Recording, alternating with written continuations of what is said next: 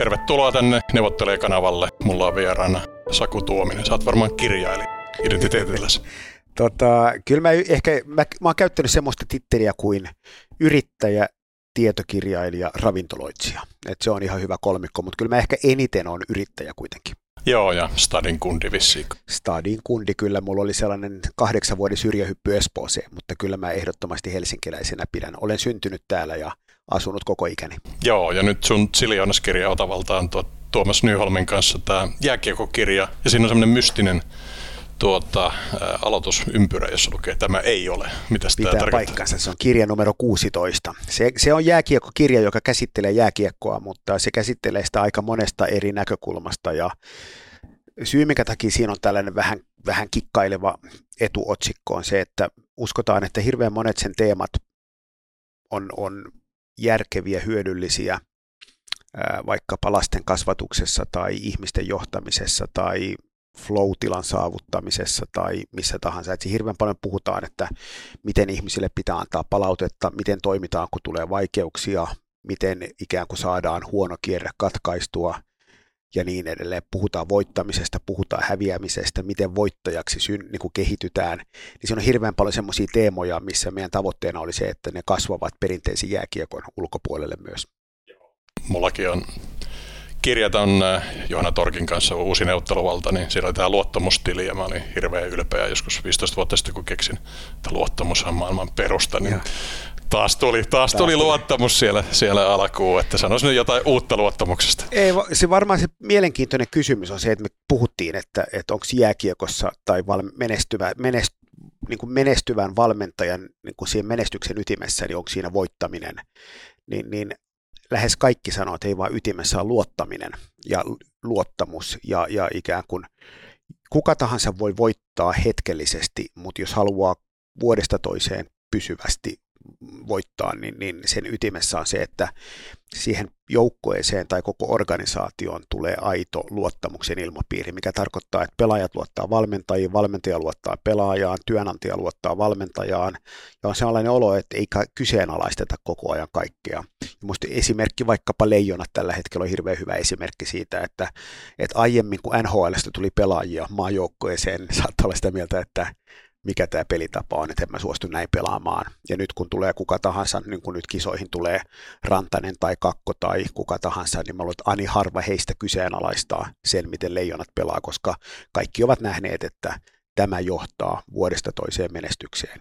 Ja samalla tavalla myös puhutaan tapparasta, niin, niin niin, tota, niin kun tulee uusi valmentaja Ruotsista, joka on peluttanut hyvin erityyppistä jääkiekkoa kuin Tappara, niin hän sanoi, että hän on hullu, jos hän lähtee vaihtamaan Tapparan pelitapaa. Sitten kun hän tuntee sen, niin hän saattaa tuoda siihen jotain lisää. Mutta siinäkin on tavallaan se, että kun Tappara on kymmenen vuotta tehnyt hyvin perinteisesti pitkäjänteistä työtä, niin siitä on syntynyt luottamuksen ilmapiiri, mikä näkyy vaikkapa finaaleissa pelikanssia vastaan, että kovassa paikassa – niin, niin ydinviesti oli se, että luotetaan siihen, mikä on meidät tuonut tähän pisteeseen, ja siitä luottamuksessa on kysymys. Joo, on se kyllä hienoa olla tappara-fani. Mä tota, tamperelaisena poikana joskus arvoin tuolla, tuolla tota, sitten pihalla sen oikean valinnan. Mutta tota, sanopas Tuomas Nyholm on täällä poissa, mutta tämä teidän formaatti on semmoinen aika paljon, että sä kysyt ja hän vastaa. Ja sit Ei sä... jo. Se formaatti on sen kaltainen, että Tuomas on tosi hieno, hyvä ystävä ja hieno sekä kirjailija että jääkiekkoasiantuntija että toimittaja. Et Tuomaksen taustahan on se, että hän on toisen puolen urheilutoimittaja. Sitten hän on kirjoittanut elämänkertoja Samu Haaberista ja Jarkko Ruudusta, ja sitten hän on kirjoittanut myös dekkareita ja sitten hän on ollut jääkiekkotoimittajana 20 vuotta ja sitten ää, tämän lisäksi hän tällä hetkellä on liigan viestintäjohtaja. Ja tämä formaatti on sen kaltainen, että me Tuomaksen kanssa olemme itse keksineet sekä kysymykset että vastaukset. Että ikään kuin me molemmat vastaamme ja kysy, kysymme. Mutta eikö se ole usein sen, sun ääni siellä, joka ei, kysyy? Ei, se, Aa, se, se, okay, on, sun, se on sun kuvitelma. Että okay. Kyllä me yhdessä ollaan, tota, yhdessä ollaan Tuomaksen kanssa tota, tehty, tehty tämä koko muoto. Ja minkä takia se muoto oli, niin se mahdollistaa ikään kuin se, että me saamme va, niin kuin vastauksia sellaisiin kysymyksiin, missä valmentajat joskus ehkä kaartelisi. Ja tämän tausta oli sen kaltainen, että me mietittiin, että mitä me itse haluaisimme tietää jääkiekosta. Me haluttaisiin tietää, että koska otetaan aika lisää, miten, päättävä, miten maalivahdin vaihtamisesta päätetään, miten huudetaanko erätauolla pelaajille, miten palautetta annetaan, kuinka paljon valmentaja voi muuttaa erän aikana peliä. Ja me kysyttiin, me haastateltiin noin kymmenen valmentajan, huippupelaajan, asiantuntijan, GM kanssa ja kysyttiin, että miten tämä oikeasti menee ja sitten näistä ikään kuin suodattui se val- mm. valmentajan ääni. Okei, mutta sä jänkkaanpä vielä sun kirjasta niin kuin niin eikö niin ole, että sinun ääni on kysyjän ääni? Finaalissa on aina kaksi osapuolta. Toinen voittaa ja toinen häviää. Entä se toinen ei-toivottu vaihtoehto, eli häviäminen? Sä muistat varmaan, kun mä sanoin aiemmin, että isonkin ottelun häviäminen on helppoa. Ainoastaan tappioputki ahdistaa. Muistan oikein hyvin ja juuri siksi kysyin. Se on musta edelleen pääosin totta, mutta jos valmentajaa tai miksei pelaajaakin ei ota yhtään päähän hävityn finaalin jälkeen, voisi olla hyvä hetki puntaroida omaa uraa. Toisaalta tämä kaikki riippuu aika paljon myös tavasta, jolla tappio tuli. Tarkenna vähän tota. No jos sä tiedät, että jätitte ihan kaiken kaukaloon ja te teitte parhaanne, niin tappion käsitteleminen niin se on hieman helpompaa. Sillä joskus vastustaja on vaan yksinkertaisesti parempi. Mutta jos vika on esimerkiksi siinä, että sä koet valmistaneesi joukkueen väärin, auta armias. Se voi jäädä kalvamaan mieltä pitkäksi aikaa. Ei, siis jos puhut, puhutko nyt äänikirjasta? Äänikirjasta. Ei vaan, se on, me tehtiin niin, että meillä oli näyttelijä, joka ikään kuin, näyttelijä, joka luki tätä ikään kuin valmentajan roolia. Okei, se vähän kuulostaa kysyjä, pikkasen kysy, kuulostaa sulta. Ei vaan kysyjät, me oltiin sitten niin, että me Tuomaksen kanssa molemmat kysyimme. Okei, Eli joo. että osa oli Tuomas, osa oli minä, että me kysyttiin niin kuin, me ikään kuin myös siinä äänikirjamuodossa, niin haastattelimme tätä kuvitteellista valmentajaa. Okei, no nyt äh, todistettiin, että mun kyky tunnustaa äh, miesäänien nyansseja aika, aika nolla. Oh, mutta, mutta, mutta, oli oikein, että, että tota, minä olen kysynyt äänikirjassa noin puolet kysymyksistä ja Tuomas toisen puolen. No niin, äh, mahtavaa. Tuota, hän, hän on kai äh, siis myös tuolla liikassa. Hän on liikan viestintäjohtaja. Joo, joo, se onkin jännä, jännä, jännä tuota, palikka. Itse asiassa vähän kysymys siitä, että tota, mä oikein tykkään, että se on suljettu. Nythän siis meillä on, tota, tulee jokerit ja ää, Kiekko Espoo, niin tota, molemmat vois niinku nousta, mutta mitä ihmettä, mitä sä oot mieltä suljetusta sarjasta? No siinä on varmaan hirveän monta näkökulmaa, että, että mä luulen, että puhtaasti urheiluromantikkona, niin mun mielestä avoin, seur, avoin sarja olisi varmaan kivempi. Tarkoittaa, että on aina se vuoden loppu, että osa nousee, osa, osa tota, putoaa. Mutta kyllä mä ymmärrän sen, että se taloudellinen yhtälö siinä on kaikkea muuta kuin ongelmaton, että se loikka, loikka mestaruussarjasta tai niin kuin divarista liigaan on valtavan iso ja miten ikään kuin pidetään se, että se pysyy aidosti toimivana ja muuten, niin se ei ole kovin helppo se siirtymä. siirtymä. Mä luulen, että, että ani harva kiekkofani on sitä mieltä, että, että se, että tapahtuu niin kuin, on kilpailullisuutta sarjan molemmissa päissä olisi huono idea, mutta he kantaa huolta myös siitä, että se saadaan toimimaan niin, että, että ikään kuin jääkiekkokulttuuri kehittyy. Vai, vai, vaikea kysymys.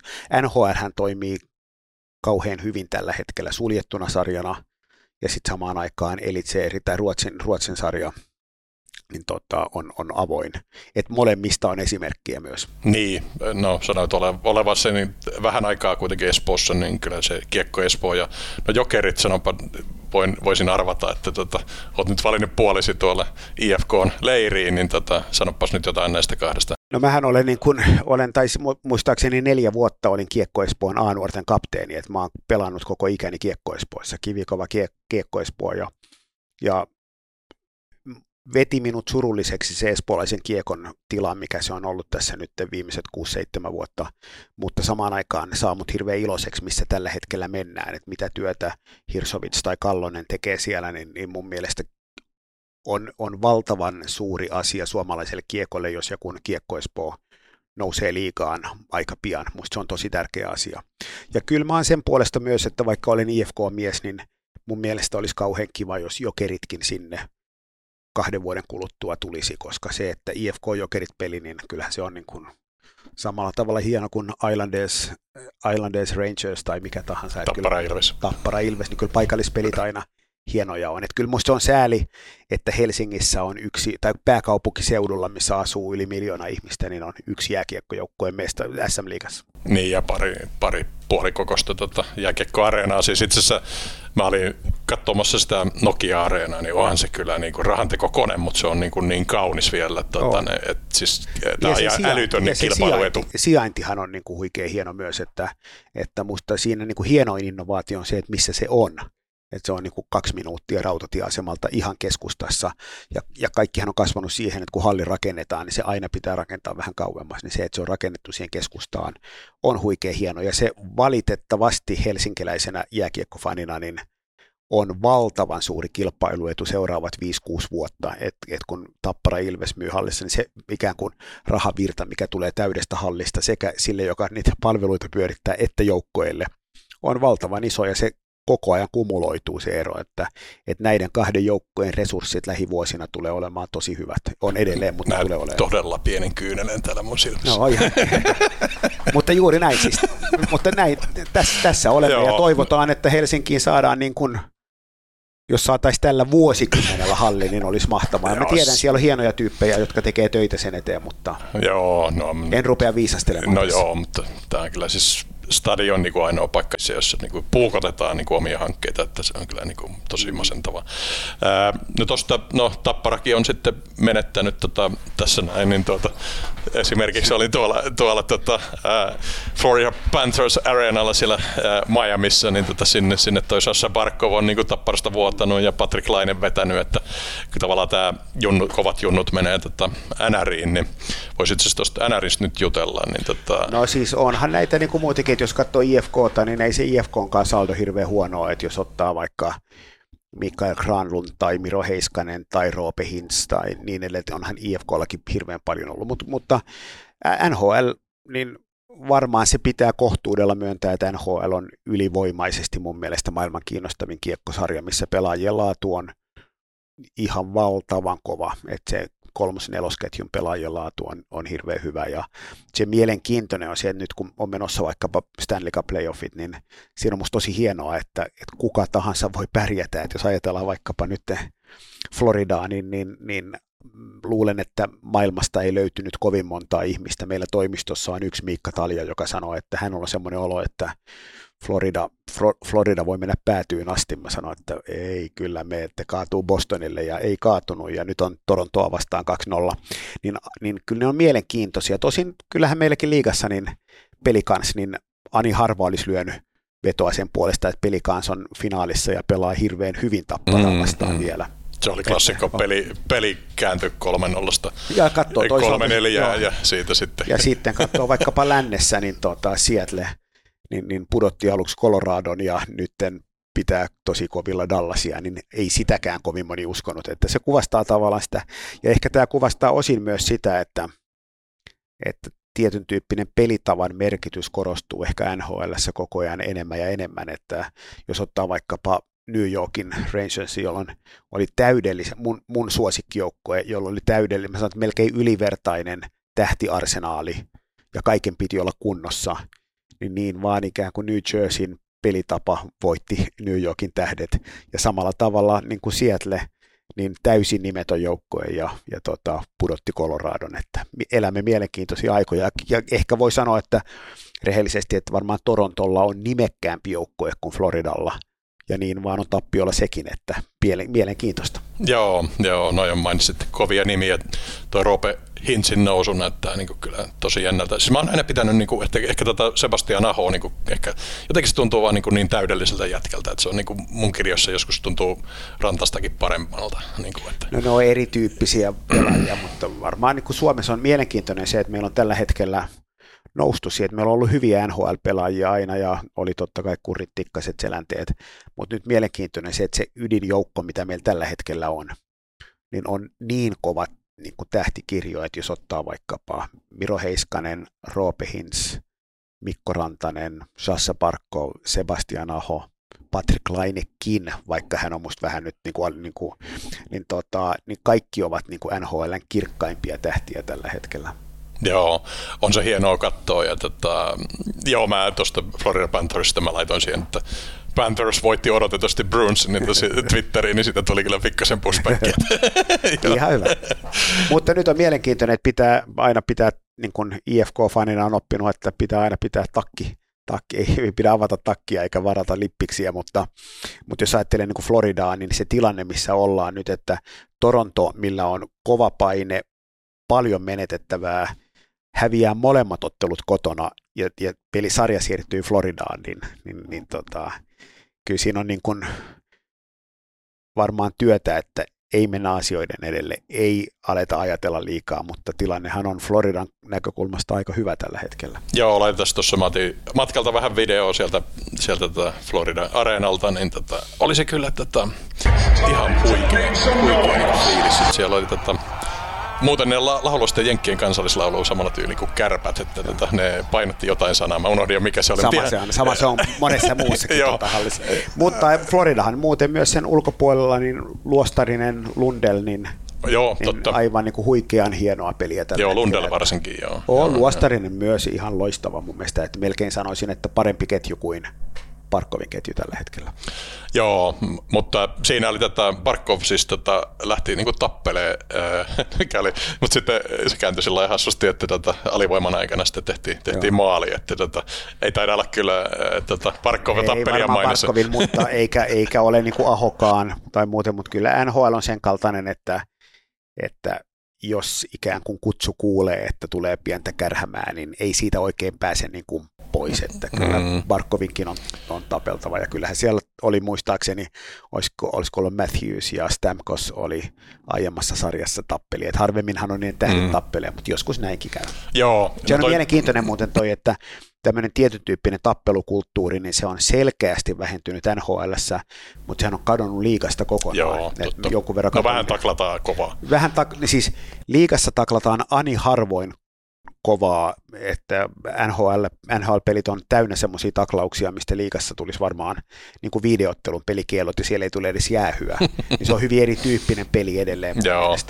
Joo, sitten äh, totakin analysoitte ja sitten siellä oli näitä termejä, niin tota, tota, Tapparan kohdalla ainakin jotkut kommentaattorit kehuu tästä viivelähdöstä, niin on, onko se, mikä on viivelähtö ja käytetäänkö NRissä sitä? Tota, nyt mennään niin syvään päähän, mutta varmaan sellainen kuin moderni, tai tällainen kuin Suomessa puhutaan termillä meidän peli, niin se meidän pelin yksi ydinasia on viivelähtö, ja se sai ehkä vähän huono maineen 5, 6, 7 vuotta sitten, missä lähdettiin ihan valtavan hitaasti, että tultiin ma- maalin taakse ja sitten odoteltiin ja pyörittiin ja tehtiin. Nyt siitä on tullut varmaan sellainen vähän ikään kuin, että pyritään lähtemään suhteellisen kontrolloidusti. Ei lähdetä sekoilemaan, vaan kerätään niin joukkoja yhteen ja koitetaan saada syöttösuunnat kohdalle. Et varmaan tavoitteena on se, että ylitetään keskialue niin, että on paljon syöttösuuntia ja hyvä rytmi pelissä.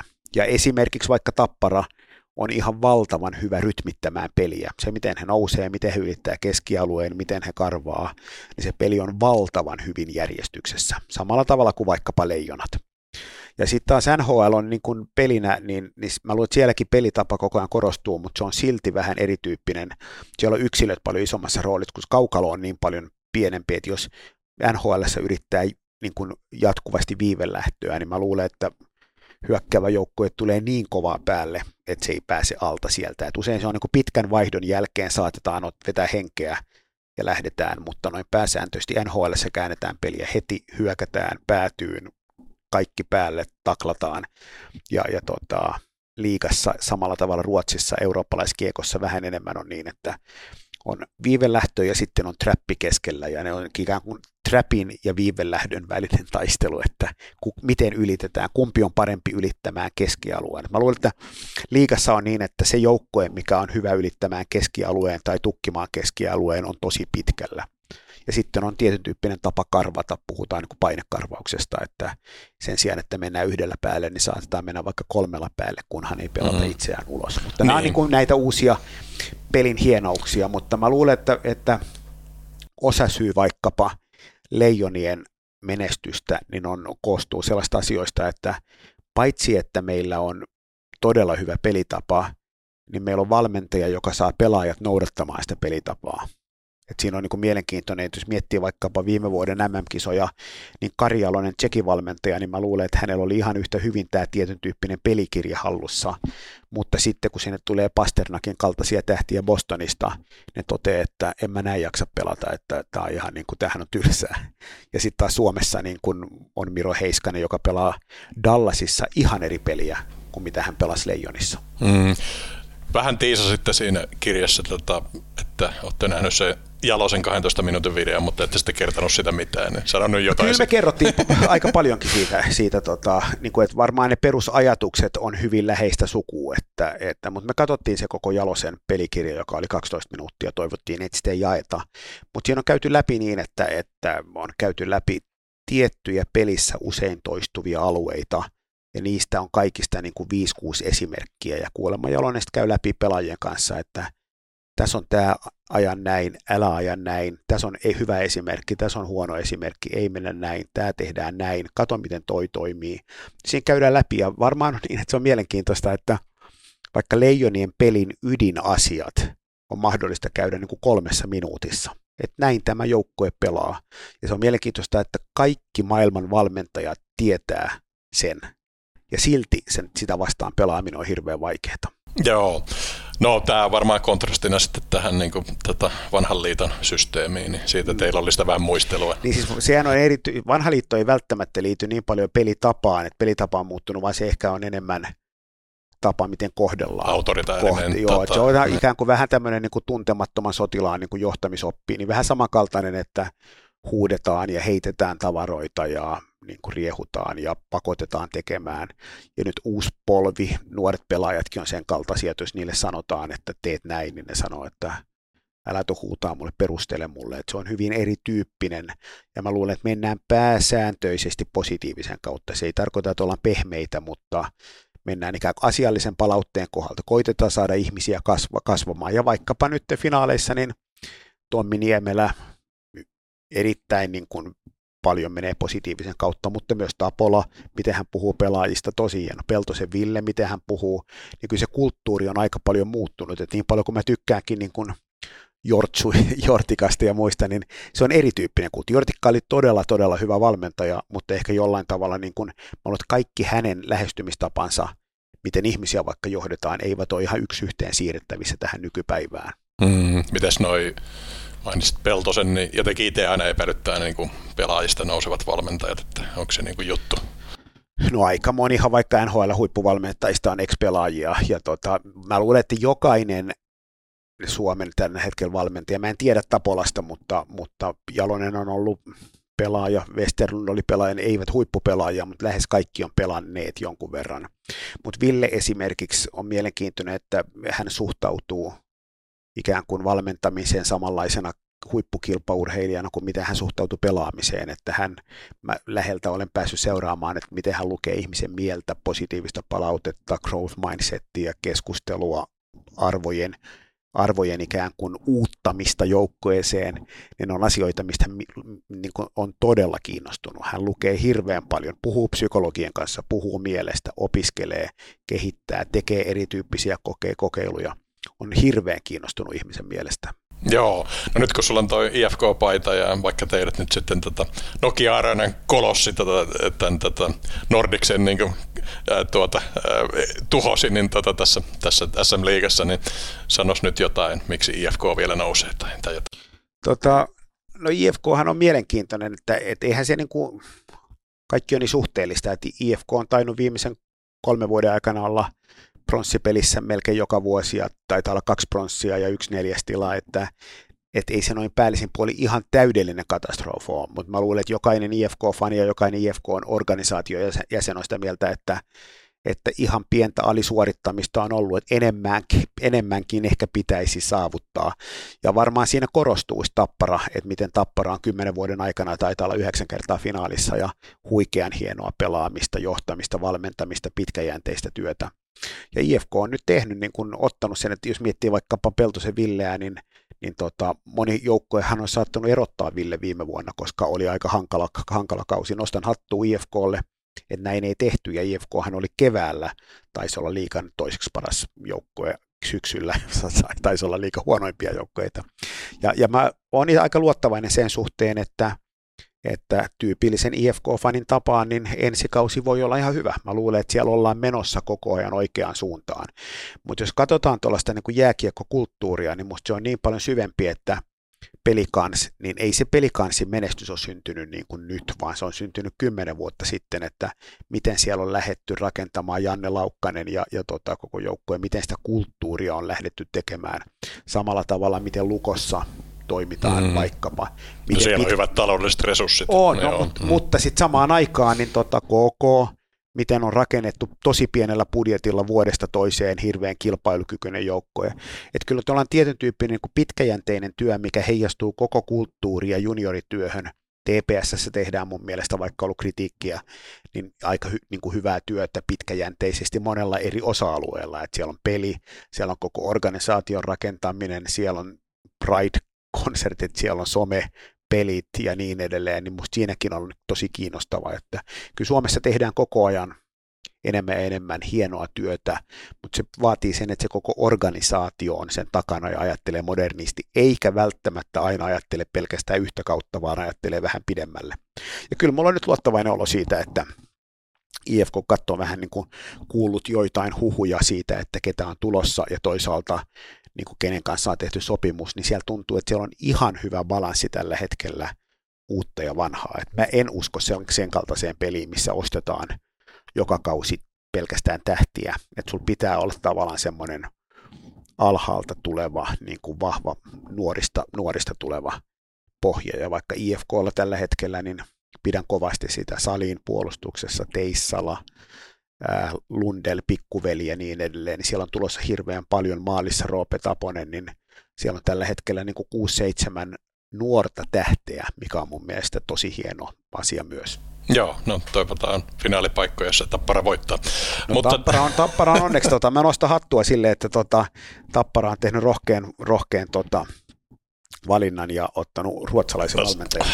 Mutta se on mielenkiintoinen sitä kautta, että tämä kyseinen ruotsalainen valmentaja, niin se kulttuuri vaikka mitä hän on maajoukkoissa edustanut, on melkeinpä niin kuin yö ja päivä sen kulttuurin kanssa, mikä on ollut vaikkapa liikan leijonien tai tapparan pelitapa. Että hän on ollut aika niin kuin kova tällaisen ikään kuin lähes luomukielon. Mm, mm, että pelaajalla, pelaajalla on hirveästi vapauksia. Ja mun mielestä suomalaisen kiekon niin kuin kiinnostavimpia asioita tällä hetkellä on se, että mitä tapahtuu, kun niin kuin että onko kulttuurien kohtaaminen. Hänhän on ehdottomasti huippuvalmentaja, mutta hänen lähestymistapa on erilainen. Ja se on mielenkiintoista nähdä, että minkälaista peliä Tappara pelaa ensi kaudella. Luulen, että Tappara saattaa olla ensi kaudella haavoittumampi kuin vuosiin. Saattaa olla. No, jää, jää nähtäväksi hymyilen tällainen luottavaisesti.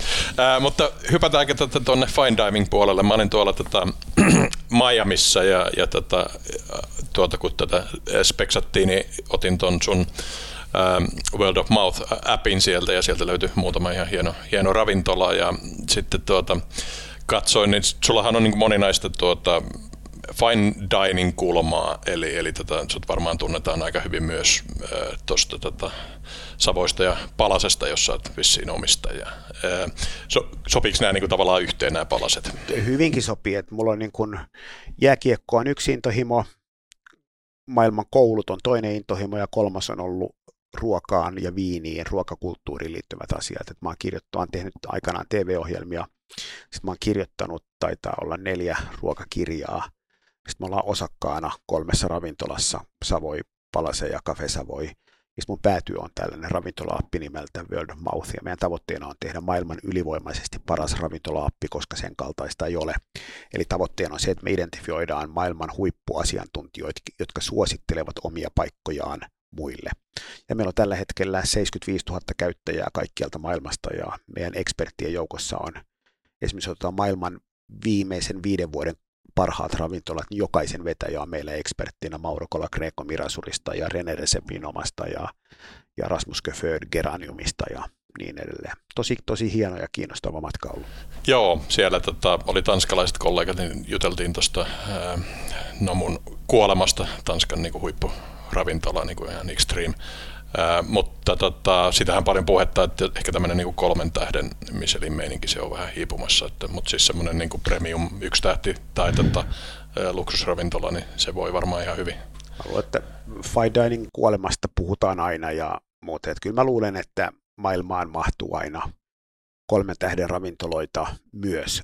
Se ehkä mikä on kuolemassa on semmoinen niin kuin keinotekoinen niin kuin vähän tämmöinen kuin lähes renesanssihan niin kuin tapainen keittäminen, missä on niin kuin järjettömiä raaka-aineita järjettömällä hinnalla ja usein tappiollisena ja niin, että tyyliin sata ihmistä tekee 20 ruokaa ja ruoka tuodaan jostain, että se on tällaista koke- niin Mä luulen, että enemmän kolme tähtiäkin on sen kaltainen, että se jollain tavalla olisi kestävällä pohjalla, että, että ikään kuin on järkevä määrä ihmisiä keittiössä, raaka-aineet on jollain tavalla niin kuin järkeviä.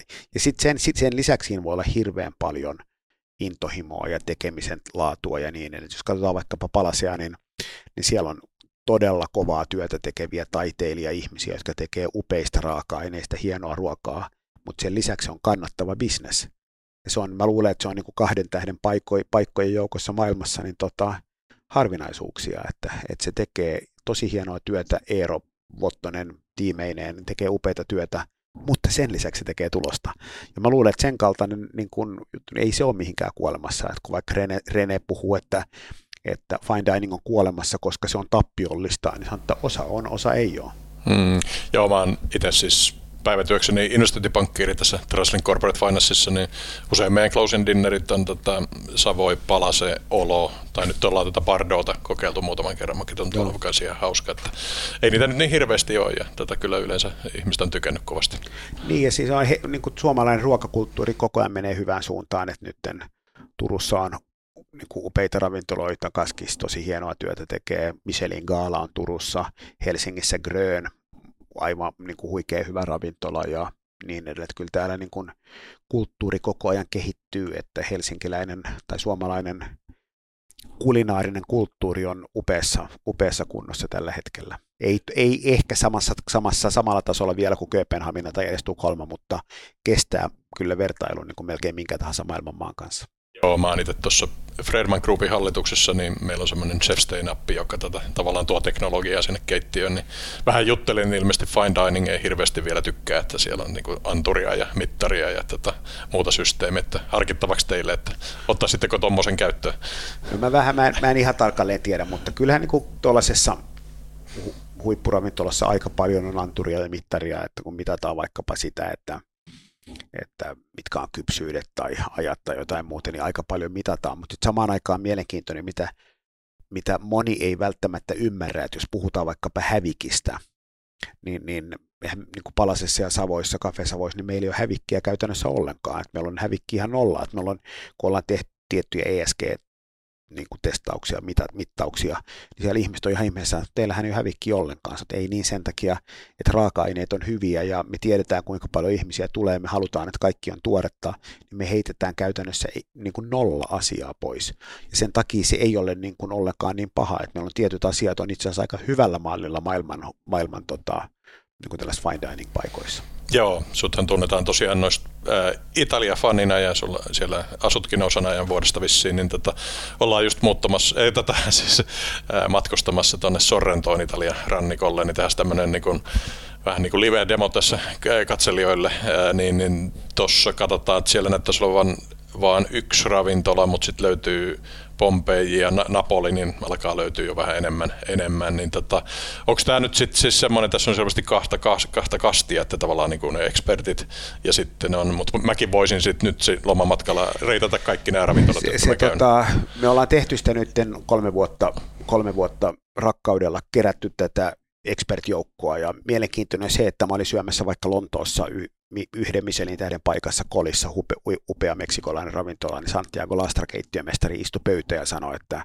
me ollaan niin kiitollisia siitä, mitä te teette, koska te annatte näkyvyyttä paikoille, mitkä muuten ei saa näkyvyyttä. Ja se tuntui hirveän hyvältä. Mutta meillä on tällä hetkellä noin 10 000 suositusta noin 2000 kaupunkiin. Et meillä on valtavasti suosituksia Tukholma, Kööpenhamina, Lontoo, Pariisi, Milano, Rooma, New York, Los Angeles, Hong Kong, Melbourne, Sydney ja niin edelleen.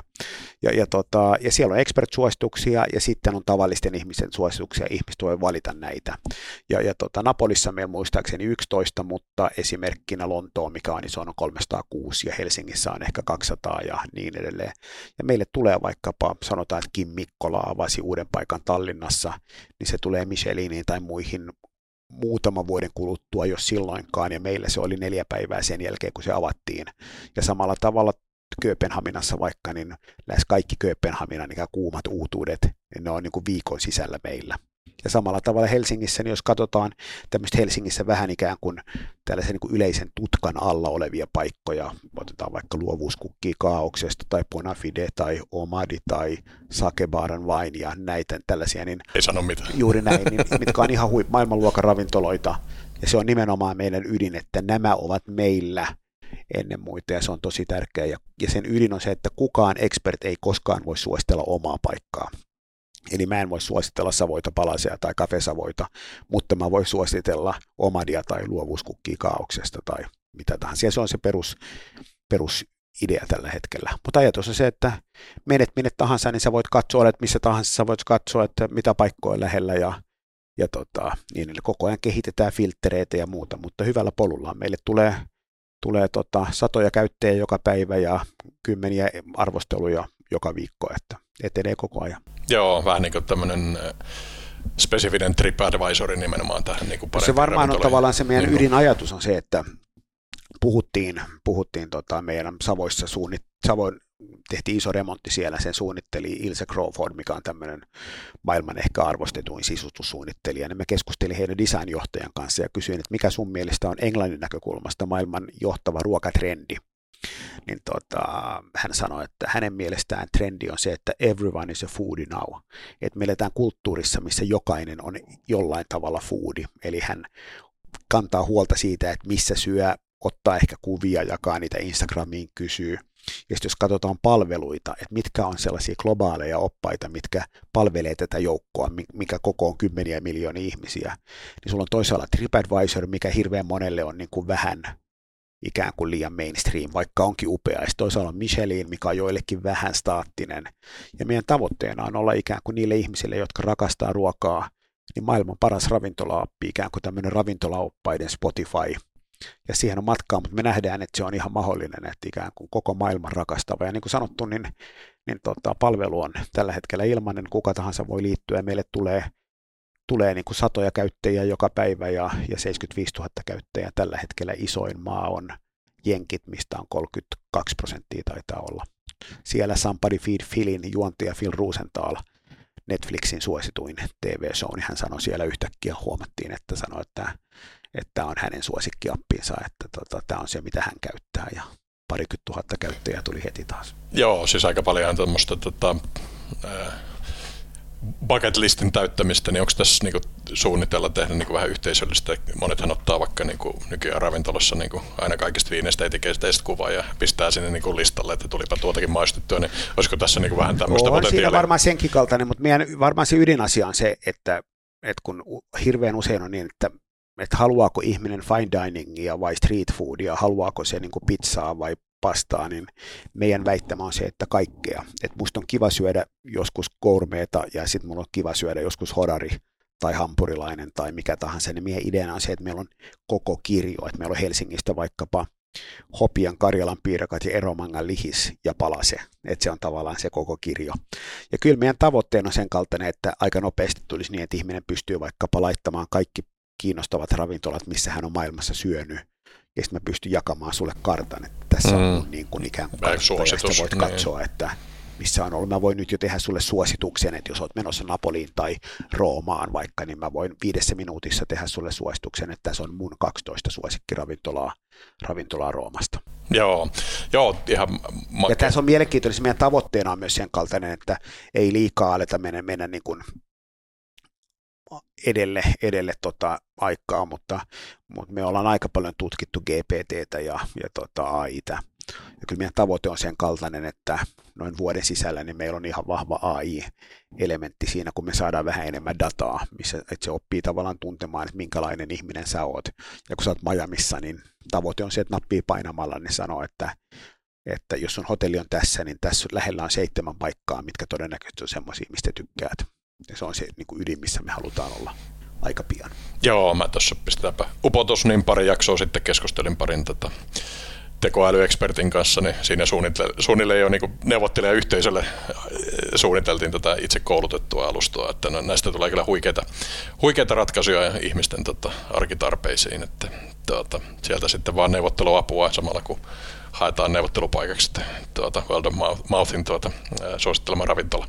Kyllä, kyllä, ja meidän pitäisi, siinä ei olla vielä riittävän hyviä, mutta meidän pitäisi olla niin kuin aika pian hyviä, että jos ajattelee vaikka sua, niin sulla on tarve saattaa olla se, että joskus en tunne sinua niin hyvin, mutta joskus saattaa olla se, että mennään vetämään lärvit, ei nyt ihan niin, mutta sanotaan, Kyllä, se mulle kelpaa. sanotaan että joskus, että joskus mennään vähän niin kuin rempseämmin dokaamaan, joskus mennään tosi hienosti syömään, ja joskus on vaikka bisnespalaveri, missä halutaan erityyppinen. Se pitäisi olla aika hyvä tunnistamaan, että, että nyt on bisnespalaveri, nyt halutaan semmoinen, missä ei ehkä musiikki ole niin kovalla tai joku muu. Ja sen pitäisi tämäkin pystyä tunnistamaan, koska ihmisillä on hirveän erityyppisiä tarpeita myös.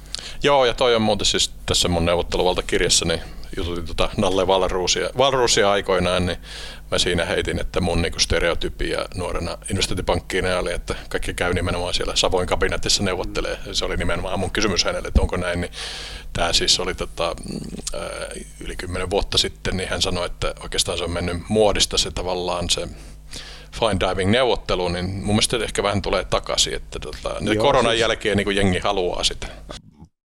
Piilopromootion ohella, tai piilo näkyvän promootion uhallakin, niin, niin tota, mä en, ei se tällä hetkellä, oli varmaan semmoinen aika, missä oli, mutta me uudistettiin vaikka Savoin seitsemäs kerros kokonaan, ja, ja se, että ihmiset tulee sinne, syö hyvin ja keskustelee rauhassa pitkään, niin, niin se on ihan niin kuin vahvasti mun mielestä tällä hetkellä niin kuin muodissa. Ehkä semmoinen, että on niin kuin pitkiä lounaita, missä syödään niin kuin neljä, viisi tuntia, juodaan aika paljon. Niitä näkee itse asiassa aika vähän. Ja mun mielestä Puolaka Helena usein sanoo, että, että palauttakaa pitkät lounaat, että se on ihan, ihan hyvä kulttuuri myös, mutta jotenkin me elämme niin, kuin niin kiireisessä maailmassa se, että olisi niin kuin aikaa tehdä neljä viiden tunnin lounaita, niin tuntuu epärealistiselta, mutta mä luulen, että voisi tehdä ihan hyvää joskus itse kullekin. Joo, itse asiassa Helena, mä olin 13 vuotta Lontoossa, niin hän oli siellä Oxo Towerissa, tätä, niin, niin joskus kävin siellä ihan sen vuoksi, että tiesin, että hän oli sen niin kuin pää, pää tätä, ää, kokki, niin tätä, se oli hieno tyyppi, että sait sen sinne napattua mukaan. Ää, joo, toi on tota, ehkä sitten voisi pohtia tätä sun kolmatta aluetta, sä oot tuossa Hundreditissä, mä Sattumalta nämä on kaikki muuten vähän siis semmoisia alueita, missä mä oon tehnyt yrityskauppoja tuossa jääkiekossa, niin myytiin tämmöinen suora, suora broadcasting tämmöiselle ruotsalaisten Olssonin perheen tota, yhtiölle, niin tota, joka tekee kuvaa kaikki jääkiekkomatsit Suomessa livenä striimaan. Niin tota, sitten tuossa EdTechissä, niin äh, Translinkin niin, äh, tiimissä oltiin niin kuin myymässä tota Studeo, mikä on kolmanneksi suurin oppimateriaali äh, kustantaja lukija puolella, niin tota, Kletin perheelle Saksalle, että saatiin tämmöinen perinteikäs saksalainen yhtiö omistaa sen, niin tota, sanoisi tuosta Hundredista, että minkälaista kehitystä siellä on tullut? Tota, mä olen siellä hallituksen puheenjohtajana, Leponiemen Lasse on siellä toiminnanjohtajana. Se, meidän, se mitä me teemme, ollaan non-profit ja meidän, mitä me teemme, niin me koetaan tunnistaa opetusinnovaatioita ja auttaa niitä leviämään. Että jos on uusi tapa opettaa, tekoälyä, uusi tapa opettaa ää, kieliä, matematiikkaa, empatiaa, mitä tahansa, niin me tunnistetaan ja sitten me ikään kuin teemme kaikkemme, jotta se leviäisi eri puolille maailmaa. Me kytketään innovaattoreita, rahoittajia, me kytketään niitä opetuksen järjestäjiä ja niin edelleen. Ja me ollaan, toimitaan yli sadassa maassa, että me ollaan käyty läpi tuhansia innovaatioita. Ja nyt ollaan avaamassa Sveitsiin Geneveen niin tämmöistä opetusinnovaatioiden implementaatiota tutkivaa keskusta, joka tutkii tavallaan sen, että jos vaikkapa latinalaisessa-Amerikassa joku opetusinnovaatio on levinnyt kaikkiin kouluihin, niin tutkitaan, että mitä he ovat tehneet oikein. Ja sitten toisaalta saattaa joskus olla niin, että on upea innovaatio, mikä ei leviä millään mihinkään, niin miksi, mikä siinä on haasteena. Eli, eli tavallaan opetushan on sillä tavalla hirveän mielenkiintoinen alue, että se on aika siiloutunut, että jos mietitään niin melkein mitä tahansa muuten bisnesaluetta, niin hyvä idea leviää. Netflix leviää, Uber leviää, Volt leviää, mutta opetuksessa niin ani harva leviää maasta toiseen. Ja mä uskon, että se tulee jossain vaiheessa muuttumaan, mutta ei vielä ole muuttunut. Joo. Mikä se on se, onko se joku sanaleikki sadan suhteen, hundred? Hundred. Me valitaan joka vuosi sata opetusinnovaatioita, jotka ovat impactful and scalable, eli he ovat tutkit, ne ovat tutkitusti toimivia ja ne ovat skaalautuneet yli yhteen maahan. Joo, onko siinä niin kuin, tavallaan kaupallista kiihdyttämätoimintaa niin kuin siinä Me ympärillä? ollaan non-profit kokonaan. Joo. Me autetaan heitä ja me kytketään ja tehdään, mutta meillä ei ole kaupallista kiihdyttämätoimintaa. Joo, joo, kyllä toi on tärkeä segmentti toi, toi koulutuskin. Vedetään tähän nyt vielä sitten, tota, sä oot ainakin Facebookissa tunnettu siitä, että sä vedät näitä veikkauksia, niin he, heitäpäs tätä veikkausta tota NR-voittajasta ja MM-kisojen voittajasta. Tota, ää, jos aloitetaan NHLstä, ei kun NHLstä, niin tota, se on niin kuin ehkä maailman vaikeimmin Let's go Ja, ja Panthers! mä luulen, että kukaan ei olisi voinut edes sanoa, että Panthers on näin pitkällä. Näin pitkällä. Näinhän se on. Tota, mutta sehän jakautuu niille, ketkä eivät tunne, niin ehkä se, se on, jakautuu tota, niin kuin pääsääntöisesti itään ja länteen. Ja sitten siellä pelataan kahdeksan joukkuetta pelaa keskenään, mistä sitten itä ja länsi pelaa finaalin. Ja viime vuonna finaalissa oli Colorado ja, ja tota, Tampa Bay. Ja nyt mielenkiintoista kyllä molemmat ovat pudonneet. Ja jos me lähdetään vaikka idästä, niin mä sanoisin, että Toronto, joka oli ennakkosuosikki, Florida johtaa 2-0. Mä luulen, että Florida pudottaa Toronton, vaikka se on yllätys. Ja mä luulen, että saattaa olla, että Karoliina menee jatkoon, jolloin on vastakka, vastakkain Karoliina ja Florida. Ja Karoliina olisi muuten varmaan mennyt finaaliin, mutta ne on aika ohuella, aika monet on loukkaantunut, jolloin niin kuin täydellinen mysteeri, että Florida olisi finaalissa, niin en näe sitä mahottomana. Sitten toinen puoli, niin, niin Edmontonilla hienoja pelaajia, musta ne on vähän liikaa tähtien varassa. Las Vegas on pelottavan kova, koska se on mylly. Dallas varmaan voittaa Seattlen, vaikka Seattle on pelannut hyvin, mikä tarkoittaa sitä, että silloin se olisi Florida vastaan Dallas, Florida vastaan Las Vegas. Jos on Florida vastaan Dallas, niin saattaa hyvin olla, että Florida on yllättävän vahvoilla, että mikä on ihan niin kuin mysti, mystinen asia, että näin voisi tapahtua. Mutta Dallas on tosi kova tällä hetkellä myös, ja se on niin kuin hieno puoli. Olisi, sehän olisi mahtava, jos finaali olisi Florida-Dallas, koska silloin olisi Heiskanen ja Hakanpää ja Lindel ja Hintz ja tota, Lundell ja Luostarinen ja Barkov, että sehän olisi niin kuin kaikkien aikojen suomalaisfinaali. Mutta you never know. Mutta Niin. sanotaan nyt niin kuin, että, että tota, jos pitäisi valita, että kumman näkisin mieluummin seuraavan sarjan voittajana Tapparan vai Floridan, niin sanotaan, että erittäin paljon mieluummin Florida. Tappara on saanut ihan riittävästi. no, joo, se on kyllä hienoa. Ja sitten jos puhutaan niin MM-kisoista, niin ää, kyllä on erittäin vaikea ajatus se, että Suomi voittaisi toistamiseen kotikisoissa. Et mä luulen, että siellä on tiettyjä niin kuin kirouksia, mutta sitten kun katsotaan tämän hetken vaikka joukkoetta ja ketä sinne on tullut, niin se on niin kuin Jalosen todella sementoitu vahva pelitapa, johon tulee sitten Rantasen ja Kakon kaltaisia niin kuin ik- ikään kuin aidosti supertähtiä. Ja maalissa saattaa olla vaikka Larmi, mikä tällä hetkellä on varmaan Euroopan paras maalivahti. Niin, niin kyllä Suomi on yllättävän kova, että Suomi on, niin kuin mä luulen, että ylivoima, kisojen selkeä mestarisuosikki on Suomi. Joo, Ja sitten se on enemmän se, että onko niin kuin se, että koska voittaminen vaatii aina paitsi, paitsi tota, niin kuin hyvän pelitavan ja hyvät pelaajat, hyvän valmennuksen, niin myös tuuria. Että se on tasaisia pelejä. Ja jos miettii vaikka viime, viime vuotta, niin finaalissa jatkoa aika äkkikuolema, niin se olisi loppujen lopuksi voinut kääntyä miten vaan. Niin vaikea sanoa, että tota, tota, ää, ha- hankala sanoa Ruotsi. Etukäteen olisi sanonut, että Ruotsi voi olla tänä vuonna kova. Että siellä on hyvä valmennus ja tosi hyvä joukkue. Et sanotaan, että finaali on Suomi-Ruotsi, jonka Suomi voittaa. joo. Ja ehkä vielä viimeinen kysymys, niin tota, onko nyt kovin vastustaja Suomelle Kanada? Ja kyllä mä luulen, että, että tota, Kanada on aina todella kova, mutta jos Ruotsilla on huippuhyvät pelaajat, vaikka ne ei ole saanutkaan, että jos Ruotsi onnistuu saamaan niin, että niillä on hyvä joukkue ja, ja, ja on niin kuin MM-kisoihin sopiva valmennustapa, niin kyllä Ruotsi on hirveän kova myös, myös mutta tota, Suomen vahva puoli on se, että kun aloitettiin luottamuksesta, niin lopetetaan luottamukseen, että hyvä puoli on se, että jos Suomi häviää yhden pelin, jos Suomi hä- häviää, on häviöllä finaalissa, niin mielenkiintoinen se, että Suomen pelitavan ydin on silloinkin luottamus, että se mylly jauhaa, ja mä luulen, että Suomella on kohtuullisen suuri todennäköisyys voittaa useimmat pelit. Mutta se, että tapahtuuko yllättäviä, tuleeko veskarille huono peli, meneekö joku veto, niin, niin you never know, se tekee jääkiekosta tosi hienoa myös. No niin, luotetaan tähän. Luotetaan tähän. Joo, mulla on ollut vieraana Saku Tuominen ja me ollaan keskusteltu jääkiekko, kirja, tämä ei ole, ei kirjasta, joka, joka löytyy tuolta Otavan kanavista. Kiitoksia vierailusta. Kiitos kutsusta. Ja kun olette tänne saakka katsonut tai kuunnellut, niin laittakaa kanava tilaukseen. Kiitos.